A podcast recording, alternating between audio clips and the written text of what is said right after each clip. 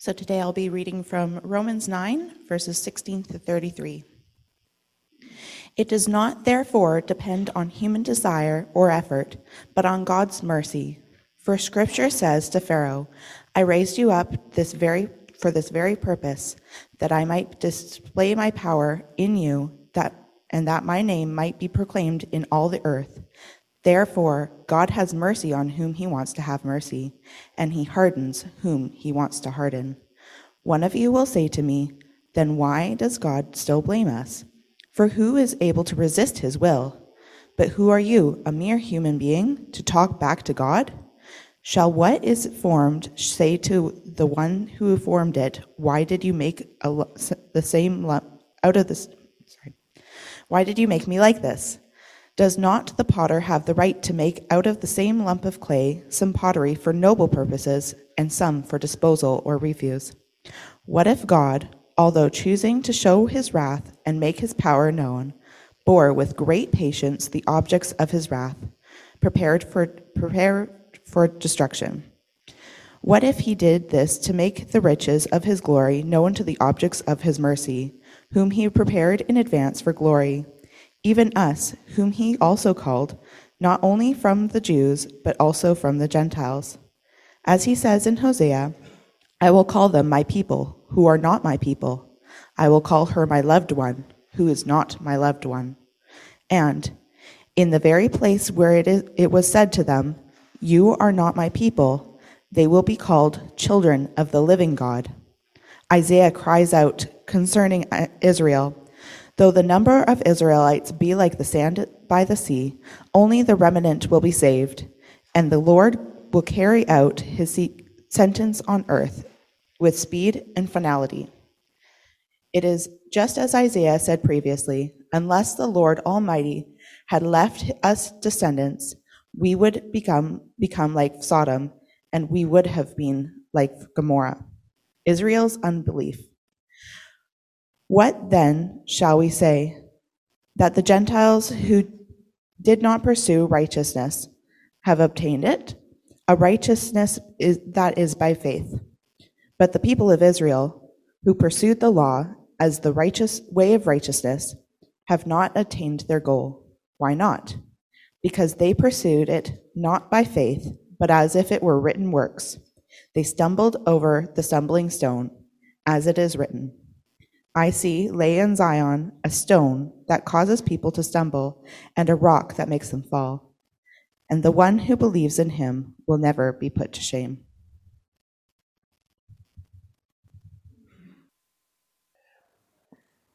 Thank you, Sarah, for reading that.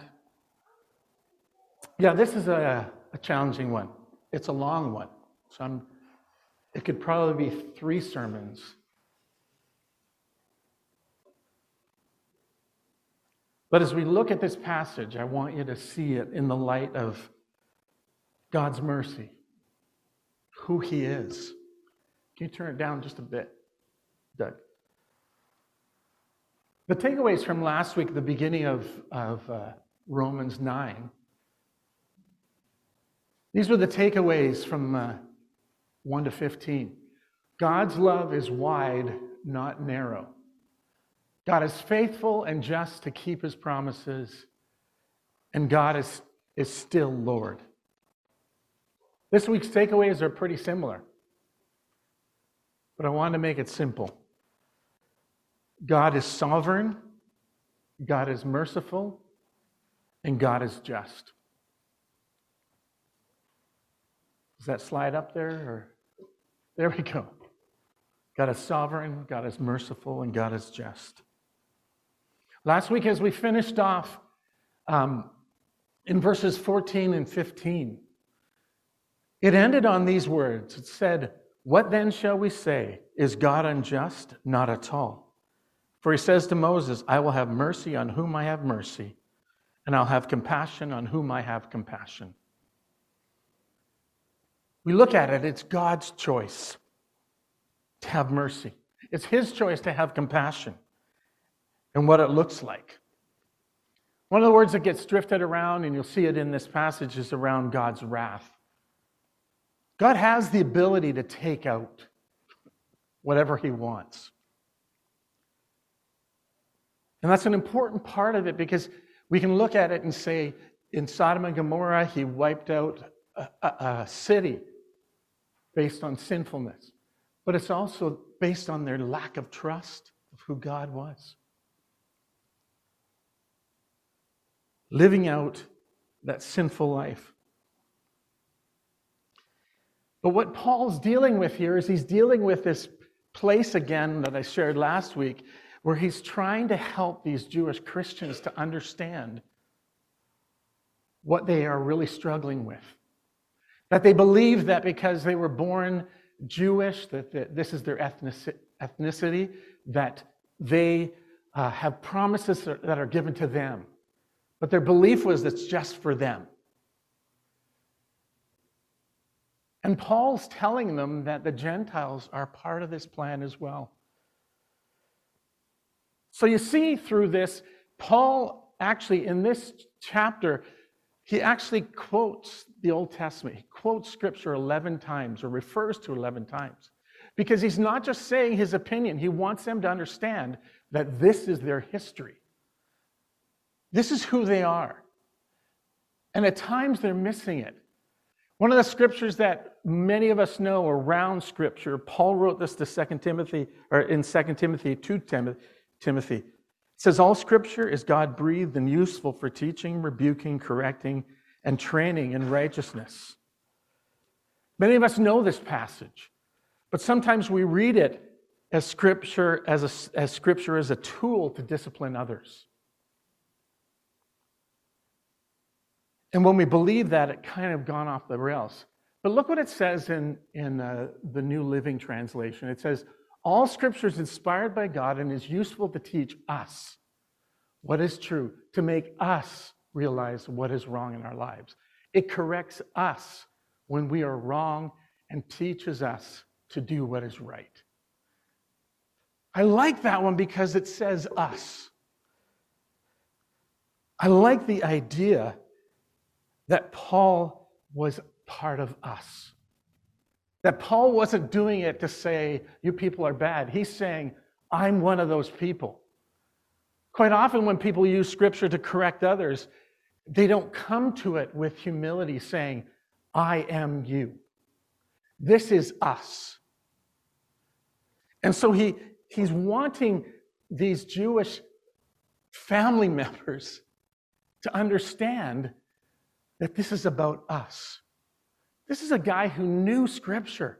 This is a guy who was in the same place they were, believing that they're chosen, that even those that were followers of Christ, he was taking them out because he believed that they were off the rails, that they were not living the life that God had spoken over them. In that first, in verse 14 and 15, he quotes that scripture where he says um, that, oh, what is it again? Is that I will have mercy on whom I have mercy. I'll have compassion on those uh, on whom I have compassion. That's from Exodus 33. The reason that Paul said those words was for them to remember where those words came from because of what took place in Exodus 32. Was Exodus 32 was when they abandoned their faith. They came, became apostates when Moses didn't come out in the time, come down the time they, they wanted. They, they uh, got rid of, or they, they raised up a golden calf to replace a God. They turned their back on God. Or they were hedging their bets by saying, maybe we can have a few of them just in case Moses doesn't come down. They got afraid. In the next part, and, I mean, they got afraid and the rebellion and idol worship in the midst of that. This is what he wants them to understand is that God had mercy on them. Don't forget that piece. God had mercy on them when he could have taken them out. for being so disobedient. That's incredibly disobedient. These are Jewish people who have been saying God is their God. They experienced the Passover, they experienced God's deliverance, and here they are worshiping a golden calf. Why? It seems so ridiculous. But God was merciful. And Paul's wanting these Jewish Christians to see that being an ethnic Jew does not give them extra special privilege. And that being people of the promise did include the Gentiles. But Paul's wanting to realize that you guys are talking about others that you perceive that are apostates or don't have anything to do with the faith. But he's saying, but you did it too. You abandoned God. You rejected him.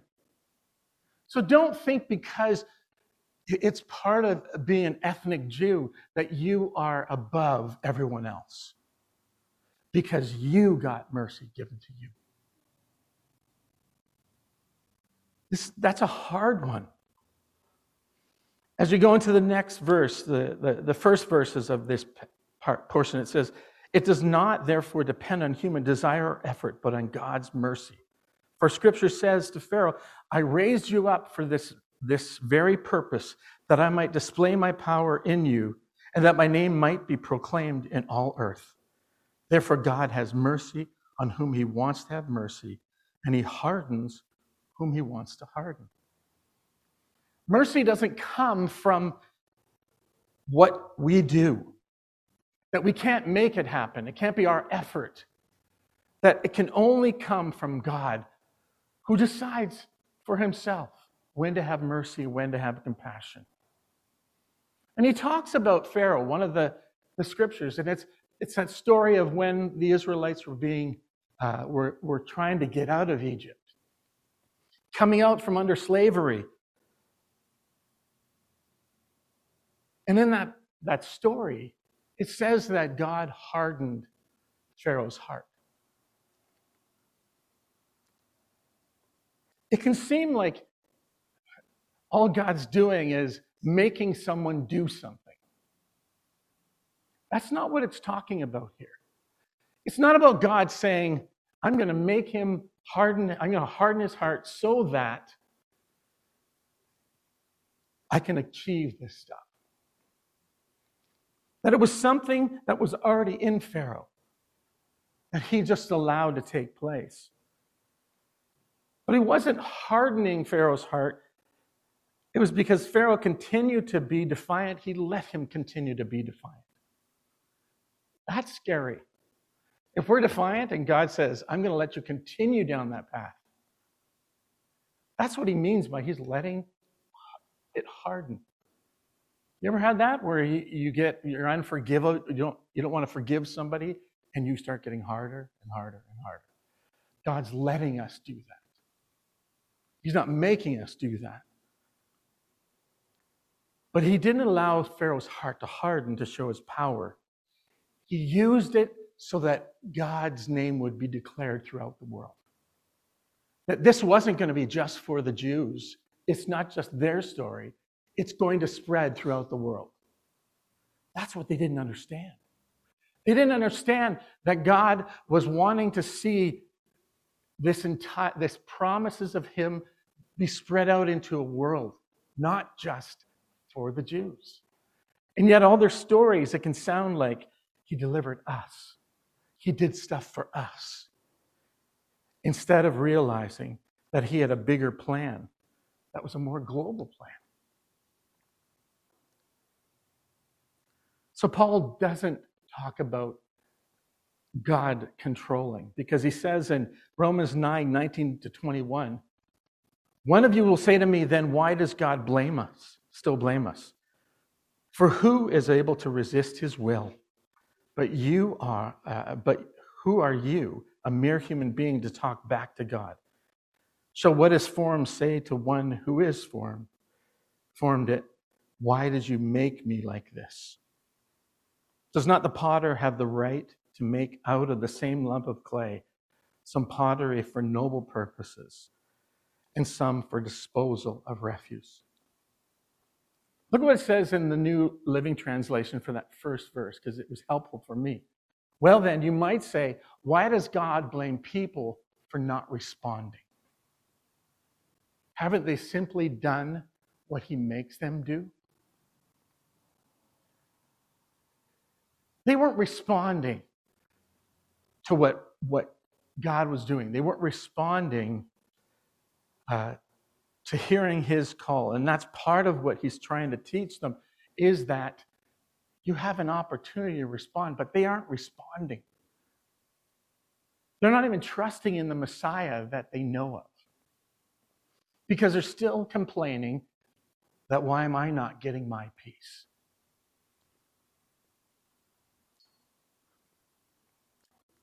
The, uh, as you look at Isaiah, that, that, one, that one scripture is uh, Isaiah 29 16. It says, Shall what is formed say to the one who formed it, Why did you make, a, make me like this? That's in Isaiah. And it's Isaiah has these prophetic words in them that tie to their history. And, and Paul's pointing out things within Isaiah as well, where they missed the boat as well. Where even uh, we've heard about King Cyrus over these years. King Cyrus, God used King Cyrus, a pagan Gentile king. That he was a part of their history because he was the one that spoke out to release the Jews from captivity in Babylon. He was the king that declared that. And in Isaiah, it was actually prophesied that Cyrus would be that king. 150 years before he lived, prophets call him by name and talk about the benevolence of him to the Jews. How does that make these ethnic Jews feel? That the prophecy was about someone that wasn't a part of their community. That God was working outside of the realm of just with the Jewish people. He wanted them to know that God is using Gentiles as well. And as you go into the next part, you see the, this language around wrath. Romans 29 22 to 20, 29. It says, what if God, although choosing to show his wrath and make his power known, bore with great patience the objects of his wrath, prepared for destruction? What if he did this to make the riches of his glory known to the objects of his mercy, whom he prepared in advance for glory? Even us, whom he also called, not only for the Jews, but also for the Gentiles. I want to stop there for now the objects of his wrath. He's talking about the Jews. He's talking about that time when they're worshiping golden calves, when they have gone off the rails, that they were the objects of his wrath, that he could have taken them out. But instead, they become objects of his mercy. How huge is that? How much do you see that? Is that the number of times that God is merciful to those that you would think you would take them out? And he's speaking about their story. He's talking about their story. That they believe that it's all about them. The, the Hosea passages that are there, where he says things like, I will call my people who are not my people, and I will call her my, my loved one who is not my loved one. In Hosea, he's speaking these words, and he's bypassing Israel a bit. And he's establishing a new covenant and a new people. This wasn't new. This was something that was in their scriptures. That the Gentiles were going to be a part of this story. And for them, it's so difficult because the Gentiles, the perception is they're leading a sinful life. They're not doing all the things that we do. Because they would have to do all the things to repent and confess, where they would actually have to go into the temple, do all those things, or there was actions that they had and they wanted to abide by those things. But the Gentiles weren't doing that. How can they get salvation? And even in the midst of uh, the next part where Isaiah talks about the remnants being saved, he, he's referring to the fact that even in the midst of the exile with Babylon, when, when they brought back a remnant, a remnant that carried on the story of, of, of the Jewish people, God's story. We see a merciful God. I'm not sure that we get that God is merciful. I think when it comes to looking at how God is with those that are not believers, we can begin to say or believe that God's not going to have mercy on them. Instead of first saying, Did God have mercy on me? It should change your perspective of what it means for God to have mercy. We have to see God almost in a new way of being so gracious and understanding that He was so merciful in my sinful life that I got to experience transformation. I got to experience the goodness of His grace and forgiveness. But are we quick to offer that to others? Or are we still expecting that they would become more like us? The problem with more like us is that Paul would come to us and go, Hey, do you remember that time where you turned your back on me? Do you remember that time where you decided to do it all on your own? I didn't take you out. I gave you mercy, grace, forgiveness. If you can't see that, then we become people that lack grace, mercy, and forgiveness. That we have an expectation that people are going to act the way that we act if God is in their life. And I get scared thinking, but what if they actually do? What if they start acting like us? Because we're quick to say, Lord, have mercy and know that He's going to be merciful. But we're not quick to do that with others. He says some hard words in the final few uh, uh, verses of this chapter. He says, What then shall we say?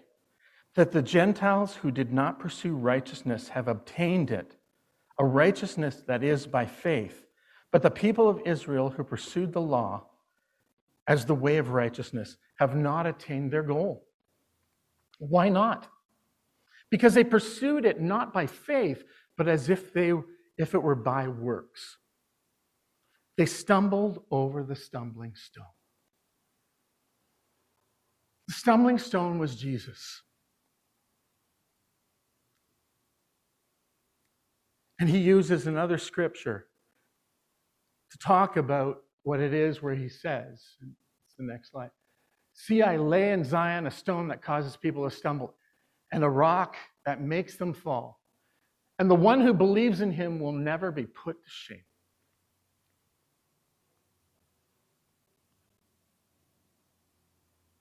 Gentiles who did not pursue righteousness have obtained it, a righteousness that is by faith.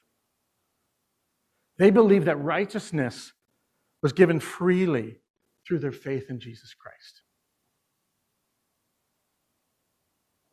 Seems too simple. Because I want to see that there's more than just their faith. I want to see everything else that goes with that. I want them to act more like me. I want them to confess their sins. I want them to do all the things that I was expected to do when I went to church from the time I was a baby. No one should be allowed to come in quickly. It's not fair. And for the people that obeyed the law, that did all the right things, Paul is saying clearly they didn't attain their goal.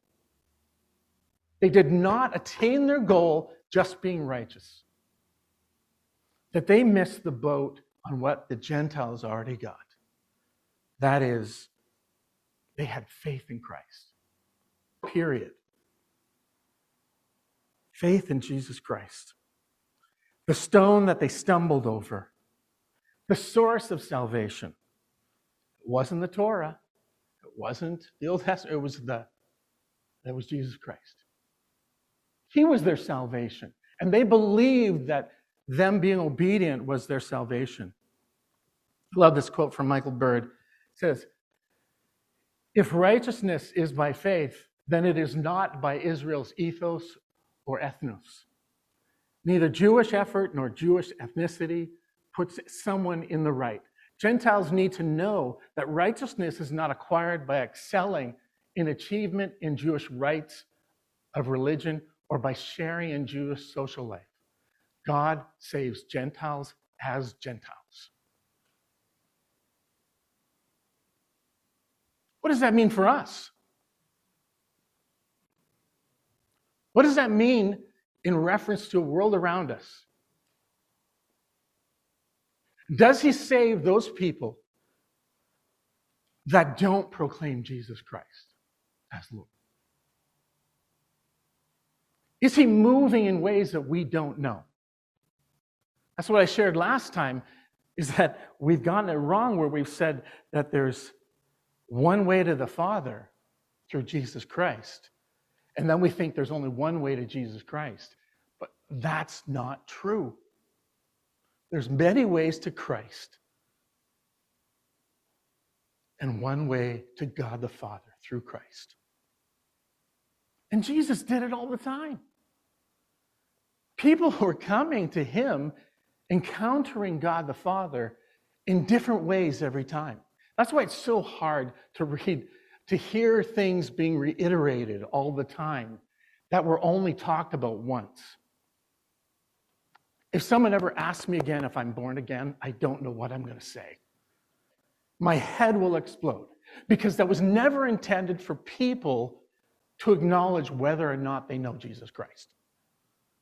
That was for a religious guy, a Jewish guy, who believed in Christ, but he was being challenged on his arrogance to believe that he knew who God was and how to live that life. And Jesus said to him, You must be born again. You know your scripture, but you need to learn and uh, unlearn. You have to be humble enough to realize that you don't know very much, that you have lots of knowledge, but you don't have an understanding of who Christ is. He needed to be born again. But Jesus was always so unique in how he did it. But let me get to my last point, because this is the one I lost sleep over.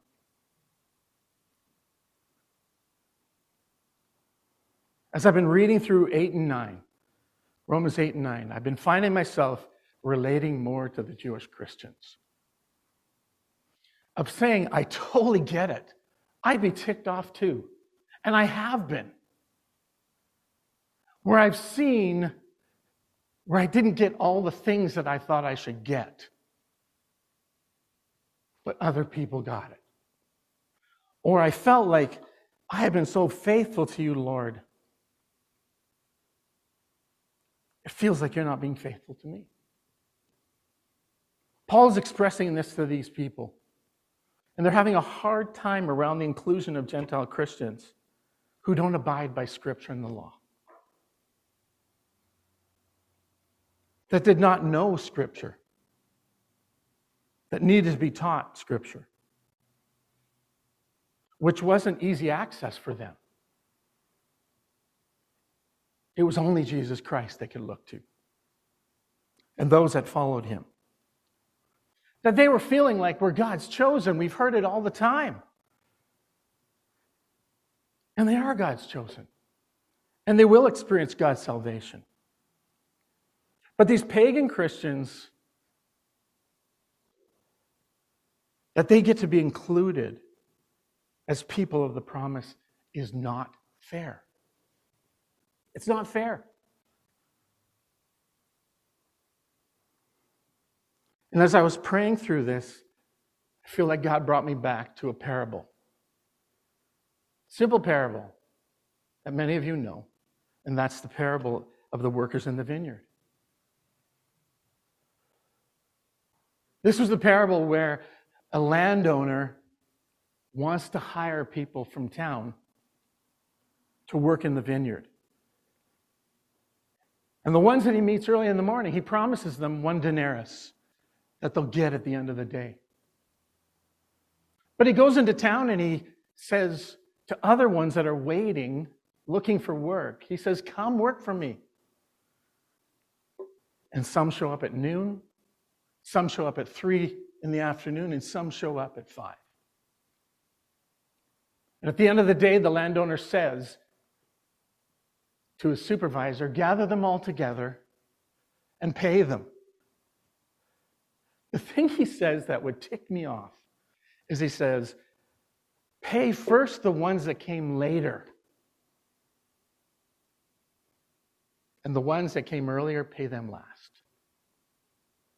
And so he starts to divvy out, and the guys that start at five get the denarius. The ones that start at three get a denarius. The ones that start at 12 get a denarius. And the ones that start at early in the morning get one denarius. Would be ticked off. Why? And the response of the landlord says, but, but he answered one of them, Friend, I'm not being unfair to you. Didn't you agree to work for a denarius? Take your pay and go. I want to give the one who was hired last the same as I gave you. Don't I have the right to do what I want with my own money? Or are you envious because I am generous? So the last will be first, and the first will be last. It's not supposed to work that way. I know that we'd be calling the labor board quickly if we had that happen. Even if you were promised it and you got it anyways, are we thankful? No. We want what the other guy has. And that's part of our human nature. I think I shared with some friends of mine that the, the capuchin monkeys, have you seen those too? Where, where they're given the same thing as a reward for doing some, some something, something simple. They kept giving them cucumber, cucumber, cucumber. Then they started giving one of them grapes and the other cucumber. And they're right beside each other, and the one that's getting cucumber going, wait a second, and looking over at the other cage and going, I want a grape. And then they do something else cucumber, grape. And it starts to lose its mind it starts to reach through and tries to grab it, hammering, going, What's going on? And even takes it and chucks it against the wall. That's a monkey. That's in us. That's where we that's what we do. It's our nature. And Jesus Christ is trying to change our nature. He's wanting us to not be those people. Why are we not the people that are saying, I am so glad that those guys that started at five got the same as I did? Praise the Lord. And yet we still have a gauge. I have a, a, movie that I, a documentary done by a guy in, in uh, Abbotsford, but he interviewed all the pastors during that whole controversy around hell.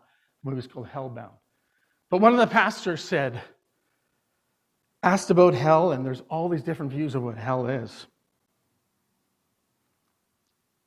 But they asked this one pastor about Hitler. He said, Is Hitler in hell? And his response was, He better be, or this isn't worth it. This doesn't make sense. There has to be a place where someone pays for their sinful lives. He has to be in hell.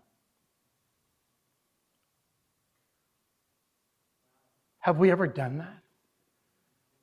Have we ever believed that someone deserves that?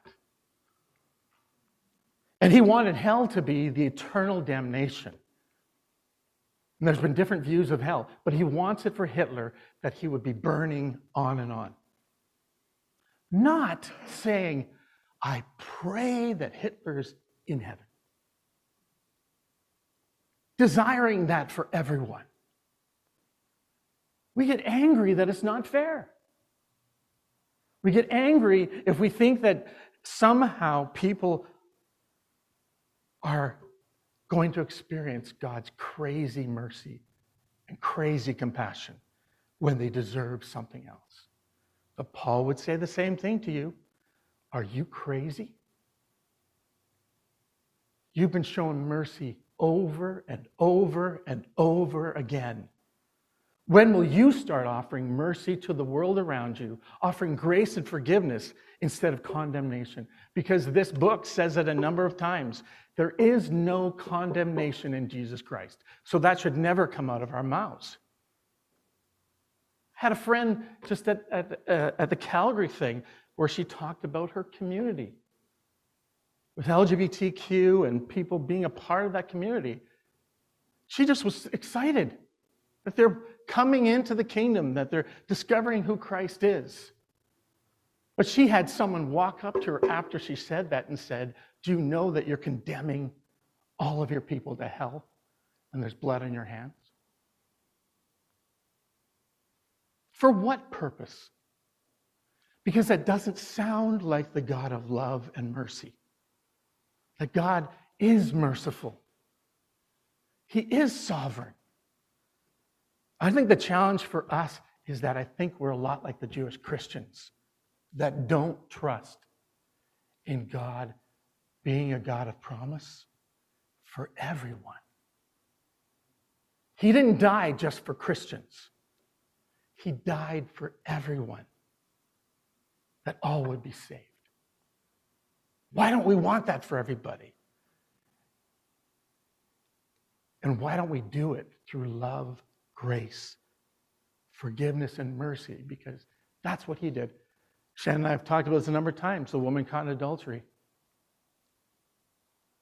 where Jesus says, He was without sin, cast the first stone, that they're ready to kill her because the Bible says, I can.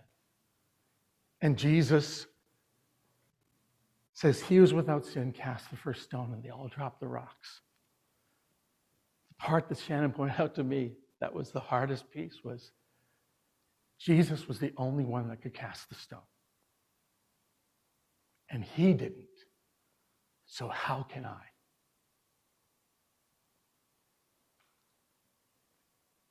I have lost sleep over this because I've been looking at this Christian faith so backwards that it's something that I achieve, that I can get there if I say a prayer, and others can't get there if they don't do it the right way. Instead of going, God, I lift up my community to you that they would know your saving grace and mercy, that I would become that. I should not be the voice of condemnation. In fact, I think that's scary. I think it's scary if you're the one that goes and points out someone's sin. Because from what I see God does with those that are followers, you're under more judgment than they are. You're called to do something that's harder to do. And that's to offer grace, forgiveness, love, and mercy. We need to stay on that track because Jesus said, Follow me. I didn't throw the rock, therefore you can't. You cannot. The moment you begin to judge others, what Paul is trying to say to them is they're, they're missing out. They're absolutely missing out. And they will not experience the fullness of God's grace and love and mercy if they're not walking that out themselves. Let me pray. Lord, this is a hard teaching. And I can hear I can hear it from a man like Paul who is a man who believed he knew that he knew that he knew. And Jesus comes along and says, "You don't know." And he's having to go through it again and now he's talking to people that he would consider his kins kinsfolk, his people to tell them, "You guys, you only have a piece of it. And he's pouring it out on those that are Gentiles, those that are not believers. Lord, I want to trust in a God that's moving, not because I have a great argument, but that I see your faithfulness, your promise all through Scripture. That one of the things that Paul sees, he sees Jesus Christ through entire Scripture. That we need to filter the Scriptures through Jesus. Lord, bring us to a, a, greater knowledge of you. I don't want to be turned away, Lord, when you say you call me Lord, Lord, and I never knew you. I don't want to be that person. But I don't want us to walk this out in fear. I want to walk it out with a sense that we are to offer something so powerful your mercy, your grace, your love, your forgiveness. May you be glorified in our lives, Lord, as we walk it out. In Jesus' name, amen.